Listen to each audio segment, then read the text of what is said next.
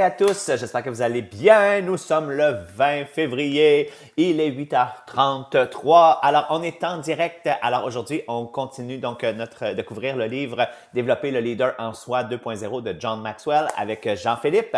Et on est rendu au chapitre 6 où on vous parle de l'attitude. L'attitude, c'est quoi? C'est un muscle qu'on doit travailler à chaque jour pour le renforcer, en fait. Et il nous donne donc six façons, en fait, donc pour pouvoir le renforcer. Alors, hier, on a couvert le point numéro 4 qui disait, dans le fond, de se mettre à la place des autres, donc de mettre une nouvelle paire de souliers. Alors, quand on met une nouvelle paire de souliers, en fait, c'est qu'on est en train de regarder donc de la façon que les gens voient la situation, en fait.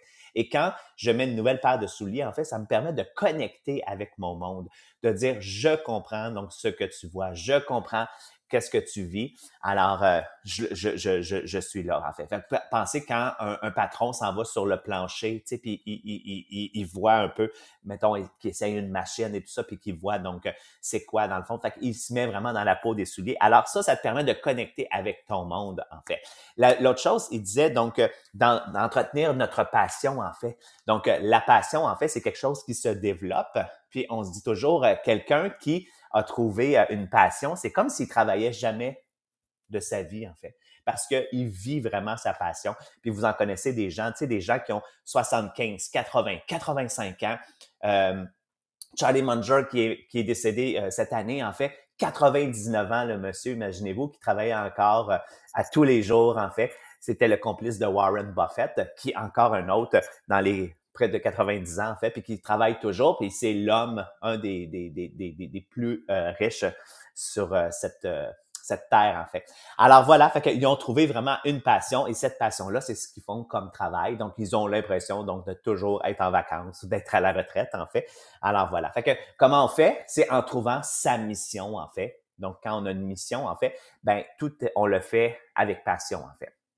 Alors, là, ce qu'on va couvrir aujourd'hui, c'est l'importance de pouvoir euh, dépasser les attentes des gens, en fait. Alors, Jean-Philippe va nous couvrir donc ce point-là. Yes, merci Sylvain. Bon matin à tous.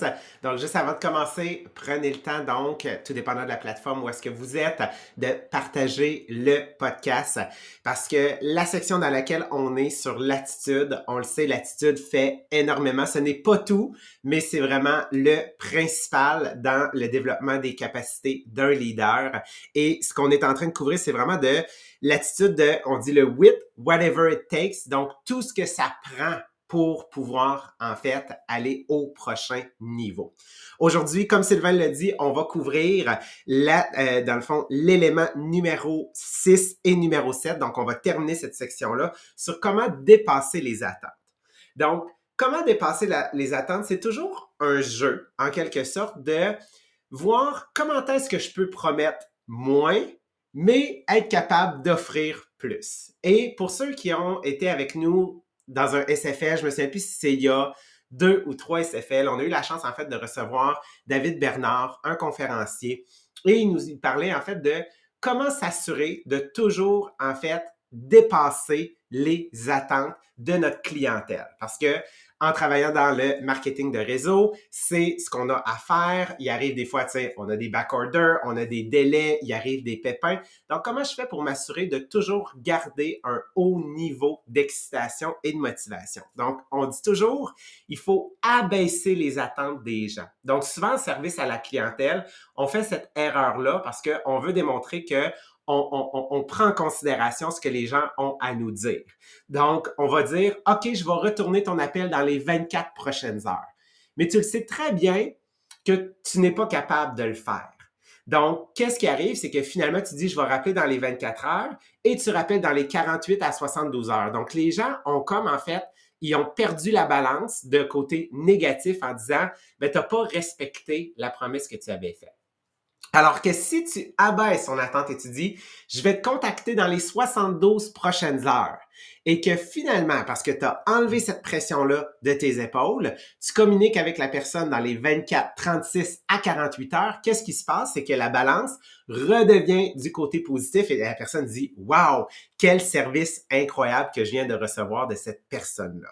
Donc, tout est un jeu, en fait, de s'assurer de comprendre quelles sont les attentes des gens. Parce que ce que John Maxwell nous dit, il dit en fait 75% des gens, OK, il, arrive à court quand vient le temps, en fait, de délivrer et de augmenter, en fait, les attentes des gens. Il y a seulement 5% de la population qui vont être capables d'offrir ce service-là ou est-ce qu'ils vont dépasser les attentes.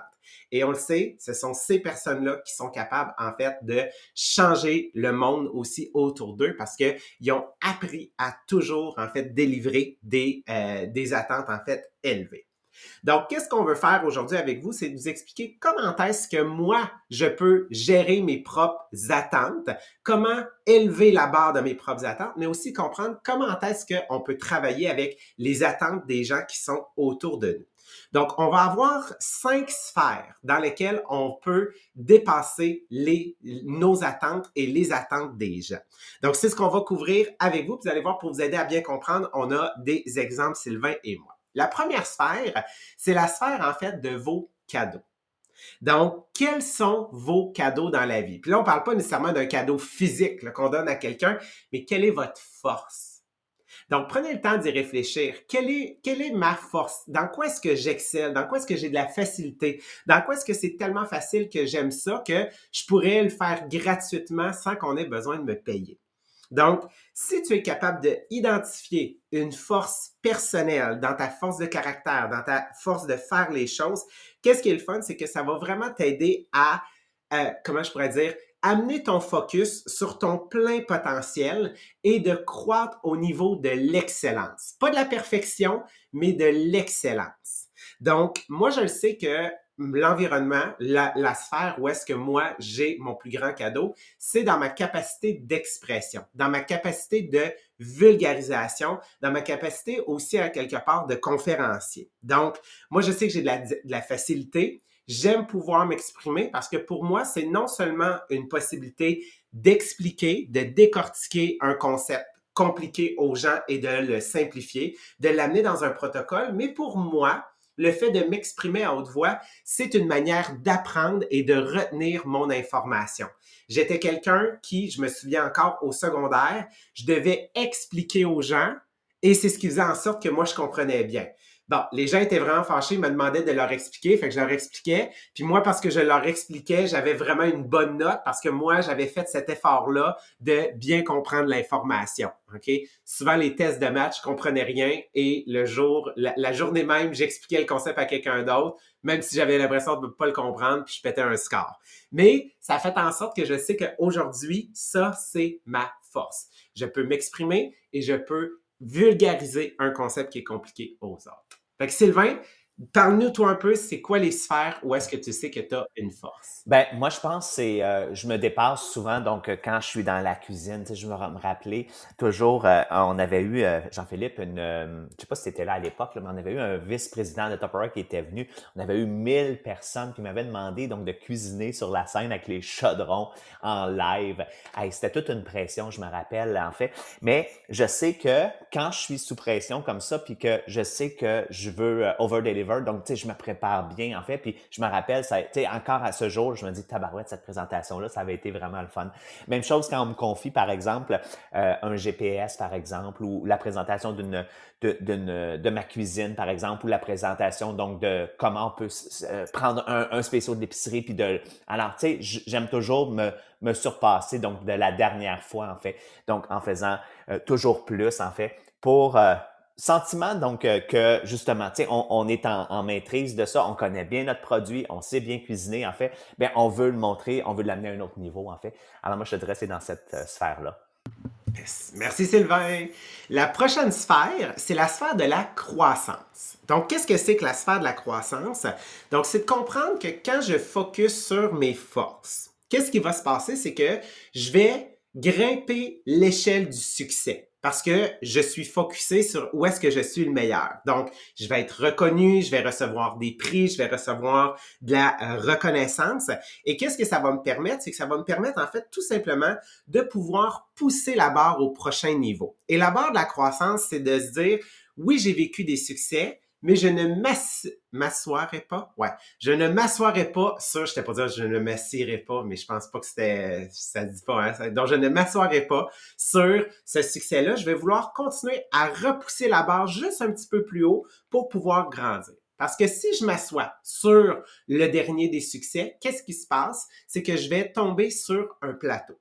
Et quand je tombe sur un plateau, c'est malheureusement le début de la chute. Donc, moi, je sais que quand on s'est mis à faire le podcast, au départ, on l'a fait en français. Donc, pour moi, c'était quand même naturel. J'utilisais, j'étais exactement, en fait, dans ma force. Mais est arrivé un moment où est-ce qu'on a décidé de se dire, OK, il faut le switcher, il faut le faire en anglais. Donc, pour moi, ça a vraiment été une opportunité ici de se dire, OK, comment est-ce que je peux utiliser ma force, même si ce n'est pas ma langue première, et d'être capable de effectivement dépasser mes propres attentes et les attentes du podcast, mais en anglais cette fois-ci? Donc, c'est ce qui m'a permis de dire, OK, je suis pas tombé sur un plateau, mais plutôt j'ai repoussé la barre dans une autre langue, ce qui continue à me faire progresser. Puis même si ça fait là déjà plus de deux ans, je pense qu'on le fait en anglais, c'est toujours, étant donné que c'est pas ma langue première, c'est toujours un défi d'animer le podcast en anglais chaque matin. Et euh, mais en quelque sorte, ça fait partie de cette croissance-là dans le fait de continuer à développer la force que j'ai et non de m'asseoir sur mes lauriers. Fait que Sylvain, quel euh, peux-tu nous partager ton exemple du côté de la croissance? Oui, moi je te dirais que euh, au, diamant, donc je te dirais que je, me suis vraiment intéressé aux finances personnelles. Ça, ça a commencé quand euh, Maria et Mohamed m'ont dit ben, paye ta maison plus rapidement. Euh, quand j'ai vu donc leur investissement immobilier. Fait que là, j'ai dit faut absolument que je, je, m'instruise dans ces euh, ceci, ces champs-là. Donc, si je veux apprendre sur l'immobilier, donc faut que je lise des livres d'immobilier. Si je veux apprendre sur les finances personnelles, faut que je lise des, des, des, livres de cette façon-là. Et là, dans le fond, j'ai développé, euh, je te dirais, je suis pas un expert, là, je suis, j'ai pas de certification là-dedans, mais c'est une passion en fait que j'ai développée en fait. Puis là, à chaque semaine, en fait, ben j'ai euh, de la lecture que je fais. J'écoute des podcasts. C'est un sujet qui me m'intéresse, me passionne en fait. Puis là, je veux tout le temps me perfectionner dans ce, domaine-là. Donc, quand on me donne par exemple un, un, cours, donc le cours de finance que j'ai à donner, ben c'est sûr que j'essaie toujours d'être euh, euh, comment dire, up to date, de dire être actuel en fait. Et euh, deuxième chose aussi, que si on va me donner une, euh, un cours sur, du, au séminaire des futurs leaders, donc le SFL, ben je vais toujours apporter du matériel qui va être, oui, connu des gens, parce qu'ils ont besoin de réentendre le message, mais aussi d'apporter de nouvelles perspectives, en fait. fait c'est toujours de se dépasser, en fait, de, se rappeler c'était quoi notre dernier show, en fait, notre dernier succès, puis de dire, OK, là, il faut que j'amène ça à un autre niveau, à un autre niveau pour justement euh, influencer les autres, puis aussi montrer donc la, la, vision, en fait, que tout est possible. Merci Sylvain. Donc là, on a reconnu nos forces. On a travaillé sur nos forces dans le but de grandir. La troisième sphère, c'est la sphère des opportunités. Donc, lorsque on est intentionnel dans le but de travailler sur nos forces, qu'est-ce qui va se passer? C'est que on va être capable de voir des opportunités qui requiert notre force. Et qu'est-ce qui va se passer? C'est qu'on va être capable d'utiliser ces opportunités-là comme étant des moments de pratique où est-ce qu'on peut mettre en application ce qu'on a développé. Donc, de le voir encore une fois comme étant un continuum, mais de se dire, OK, qu'est-ce qui peut me sortir de ma zone de confort en réalité? Où est-ce que je pourrais utiliser ma force pour, un, moi, me mettre à profit, me challenger, mais aussi mettre à profit ce que j'ai développé pour les autres. Donc, il y a de cela deux ans, on m'a demandé de, de donner un, euh, de faire un, un, training, donc une formation, lors en fait de notre jubilé, qui est notre, euh, notre événement annuel, notre conventum annuel dans notre marketing de réseau. Et pour moi, ça l'a vraiment été, euh, ça l'a vraiment été, comment je pourrais dire, un moment marquant parce que un, je savais la capacité que j'ai à expliquer. Je me challengeais aussi parce que je devais le faire en anglais. J'étais habitué de donner des formations devant euh, l'organisation des diamants parce qu'on partage toute la même culture. Mais là, on me demandait de former pour l'ensemble du Canada à aussi d'autres organisations qui partagent pas nécessairement notre vision ou notre culture. Donc, pour moi, ça a été tout un défi, donc, de vulgarisation, de savoir comment est-ce que je pouvais adapter ce concept-là. Mais qu'est-ce qui est le fun, c'est que ça m'a donné cette vision-là des prochaines opportunités. Donc là, j'ai formé pour le Canada. Et là, qu'est-ce que je me suis dit? C'est là, je veux être sur le main stage. Je veux être sur la scène principale pour pouvoir donner une formation sur, en fait, à l'ensemble de l'Amérique du Nord. Donc, qu'est-ce que ça fait en sorte? Ça fait en sorte que je sais sur quoi continuer à travailler pour pouvoir, en fait, être capable de saisir l'opportunité lorsqu'elle va arriver devant moi. Donc, de saisir les opportunités, bien évidemment, c'est si on a été capable de développer nos forces. Fait que Sylvain, je te laisse partager ton exemple. Oui, exactement. Jean-Philippe, qu'est-ce que j'aime de l'opportunité? C'est dans l'autre chapitre, on en a parlé que l'opportunité, dans le fond, qu'est-ce qu'elle vient? C'est qu'elle vient d'un manque, en fait. J'ai un problème que je veux résoudre. Je suis à la recherche de solutions. Puis parce que je suis à la recherche de solutions, va se présenter une opportunité, mais je vais seulement la voir. Pourquoi? Parce que j'ai les yeux ouverts, parce que justement, je cherche une solution, je cherche une opportunité. Fait que ça me rappelle juste qu'il faut être dans l'action. Quelqu'un qui dit, OK, moi, là, je veux réussir dans le marketing de réseau, par exemple, puis là, reçoit, par exemple, le mois de février commence, puis là, mettons, tiens, on a ce mois-ci des sacs en silicone. Puis là, toi, tu dis, ah, sac en silicone, c'est pas quelque chose qui m'allume. Alors, ce mois-ci, je vais pas recruter. Mais qu'est-ce qui arrive, c'est que tu travailles donc juste avec l'offre du mois, OK? Mais tu travailles pas sur le, big picture, tu sais, donc de voir que si tu recrutes tout ça, donc tu, bâtis ton équipe, tu bâtis ton organisation, tu bâtis ton futur, en fait. Alors, Là, tu dis, ben, je vais travailler le mois prochain si l'offre est intéressante. Là, ils te sortent l'autocuiseur. Ah, là, là, là, je vais commencer à faire des messages et tout ça parce que l'offre m'excite. Mais qu'est-ce qui arrive, c'est que c'est comme un train. Un train qui n'avance pas, en fait, il n'y a pas de momentum. OK? Donc là, si tu veux, tu es arrêté, bip, puis là, tu veux repartir, ben ça va partir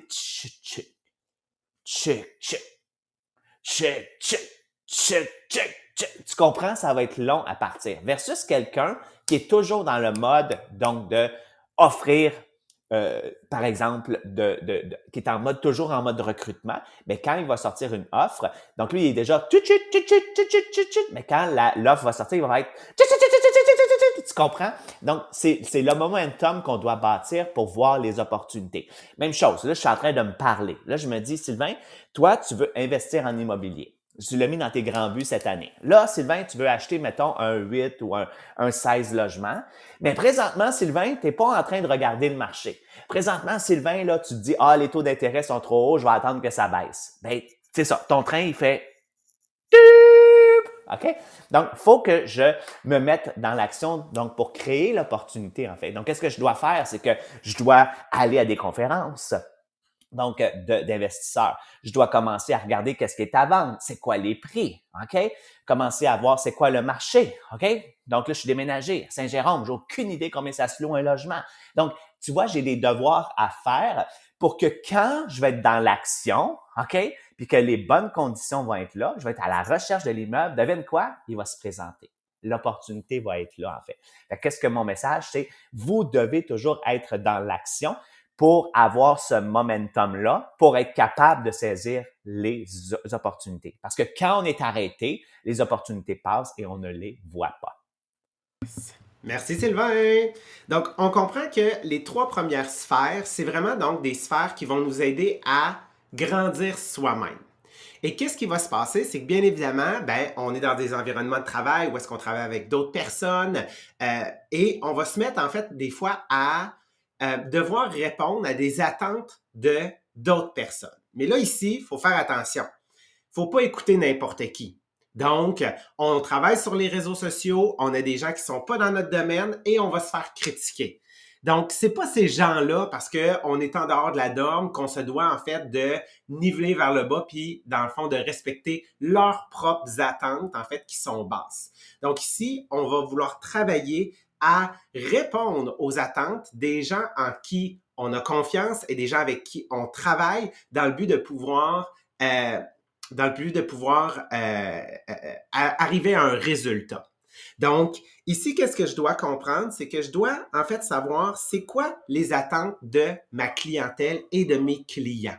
Donc, pour nous qui travaillons, en fait, dans le marketing de réseau, on veut savoir c'est quoi leurs attentes. Et lorsqu'on travaille dans une équipe et qu'on bâtit une formation ou un projet, c'est de comprendre c'est quoi les attentes. Parce que si vous ne les, savez pas, vous ne pourrez pas rencontrer les attentes. Donc, c'est d'être capable de se bâtir une attitude, OK? Donc, où est-ce que je vais utiliser les attentes des gens avec qui je travaille comme étant mon plancher, comme étant mon minimum. Donc, si je place leur attente comme étant mon minimum à moi, bien, bien évidemment, ça va me permettre de pouvoir dépasser ses propres attentes. Pour vous aider à comprendre le concept, il y a de cela deux semaines, trois semaines, euh, j'ai euh, été demandé en fait de faire une formation. Et Maria me contacte. En général, quand on a ces formations-là, Maria me donne juste les, les grandes lignes, euh, assez rapidement. Puis avec ces informations, souvent, je suis capable de tricoter puis de bâtir, en fait, une belle formation. Mais là, il y a deux, trois semaines, c'était vraiment, je voyais qu'il y avait quelque chose de précis. Je voyais qu'il y avait une forme d'attente. Donc, qu'est-ce qu'il faut savoir? C'est que c'est de notre responsabilité de connaître avec précision les attentes des gens. Et comment est-ce qu'on fait ça? C'est en posant des questions. Donc, on voulait ramener dans l'organisation ce qu'on appelait notre concept de machine distributrice dans notre marketing de réseau. Donc, des gens qui investissent peu de temps, mais qui sont une référence dans leur entourage pour en fait récolter des commandes et ça leur génère même en fait un petit revenu d'appoint. Donc, je voyais en fait la manière dont Maria se comportait, la manière dont elle me disait les choses. Donc, moi, j'ai pris l'initiative de poser énormément de questions dans le but d'être capable de rentrer dans son cerveau et de savoir exactement qu'est-ce qu'elle avait. Donc, en posant plusieurs questions, en dans le fond, en euh, reformulant ce qu'elle me disait, j'étais capable d'utiliser tout ce que Maria m'a dit, OK, comme étant, moi, mon minimum des attentes à répondre. Et une fois que ça a été fait, avec donc mon propre brainstorm, ma réflexion, en parlant à quelques directeurs ici et là, j'ai été capable de bâtir une formation qui était au-delà des attentes, de uniquement expliquer le concept, mais de fournir aussi en fait des outils qu'ils allaient pouvoir partager à leurs nouveaux représentants. Donc, quand on comprend ça et on pose des questions, on est vraiment bien capable, en fait, de s'assurer qu'on va toujours dépasser les attentes des gens de notre entourage. Sylvain, je sais que tu as un bel exemple aussi pour ça. Oui, bien Jean-Philippe, je veux juste te dire félicitations encore une fois parce que cette euh, formation-là, elle reste encore en mémoire. C'était vraiment extraordinaire. Euh, moi, j'ai vécu une expérience un peu similaire, en fait, mais en tant que spectateur. Alors, euh, il y a trois ou quatre semaines, en fait, donc, euh, Stéphanie Talbot, elle donne un cours qui s'appelle euh, Les bases de l'organisation. Donc, quand tu t'en vas dans ce cours-là, tu t'attends à voir comment on va s'organiser et tout ça. Mais là, dans le cours, je dis tout le temps, donc, elle a euh, mis la barre euh, tellement haute. Donc, elle a surpassé ce que les autres attendaient donc de, euh, de l'expérience du cours, en fait. Donc, pendant qu'elle présentait non seulement son garde-manger, donc là, elle nous présentait tous les mélanges de base qu'elle utilise, dans le fond, dans sa cuisine pour préparer les collations maison aux enfants. Fait que ça, c'était vraiment impressionnant. Euh, après ça, elle va présenter donc son frigo, comment il s'organise. Premièrement, son frigo est spectaculaire. Même chose son congélateur. Mais parle pendant qu'elle expliquait en fait, puis là qu'elle disait voici donc les recettes. Donc elle avait tout préparé avec son équipe où on mettait les recettes au fur et à mesure dans le chat. Fait que là, je me mettais dans les pots d'une nouvelle, en fait. Mais en fait, je, l'ai vécu parce que mes nouvelles, après ça, ils disaient, j'en reviens pas. Ça m'a vraiment euh, donné la piqûre, donc, de, de cuisiner davantage maison et tout ça. Fait que ce que ça fait, c'est que c'est contagieux, en fait. Puis là, imagine-toi, tu regardes quelqu'un qui t'explique qu'il peut faire toutes les collations maison. Puis là, tu reçois en même temps toutes les fiches recettes pour le réaliser en même temps. Tout ça gratuitement, tout ça délivré en, une heure et demie, en fait. Fait que c'était vraiment impressionnant, en fait. Fait que je dis tout le temps, c'est ça. Donc, tu sais, l'expectation, l'attente était là, mais tu sais, tu as délivré au-delà de ça. Fait que ça, c'est le fun de vivre une expérience comme ça que euh, d'être euh, aussi ébloui par euh, une présentation comme celle-ci. Merci Sylvain. Et la dernière sphère où est-ce qu'on va vouloir en fait dépasser les attentes, c'est par rapport à tes propres attentes. Donc, comme on vient de dire, d'utiliser les attentes des autres comme étant ton plancher et comme étant ton minimum, qu'est-ce que ça va te permettre? C'est que ça va te permettre de discerner qu'est-ce que toi tu dois faire de plus, mais toujours dans le but de rajouter de la valeur. Donc, on le sait, le fait d'ajouter de la valeur aux gens, c'est ce qui fait en sorte que, un, toi, tu t'auto-dépasses, mais c'est ce qui permet aux gens aussi d'être capables de s'élever au prochain niveau. Donc, Sylvain, je sais que tu as un exemple par rapport au dépassement de nos propres attentes. Oui, exactement. Donc, euh, je vais toujours me rappeler, donc, euh, les diamants, Maria, je fais partie, moi, de son équipe euh, depuis 17 ans, en fait. Puis, ma première année, je pense en 2006 ou en 2007, on avait vendu un million de dollars dans toute l'année. Tu sais, quand on dit un million, c'est impressionnant. Mais si on le rapporte au, au, chiffre, donc, comparé à l'année passée, on a vendu 28 millions, tu te dis, my God. Fait que, euh, on avait vendu 1 million cette année-là, et là, elle a commencé à crier, on va vendre 10 millions en 2010! Puis là, on a commencé à faire une chanson, puis Fait que, tu sais, dans ma tête, je me dis, non, mais cette madame, elle prend de la drogue, je pense. Elle est vraiment, euh, vraiment coucou, là, tu sais. Passer de 1 million à 10 millions, madame, c'est comme impossible, tu sais. Fait que ça, c'était un peu ma pensée en arrière. Mais moi, je chantais la chanson, là, tu sais, ouais, ouais, mais j'y croyais pas vraiment. L'année suivante, on a doublé nos chiffres de vente. On a vendu 2,4 millions, je pense. On a dit, ah, c'est bon, c'est bon, bravo. on est encore loin du compte, 10 millions. L'année d'après, 4 millions. Colin, on a encore doublé. L'année d'après, 8 millions.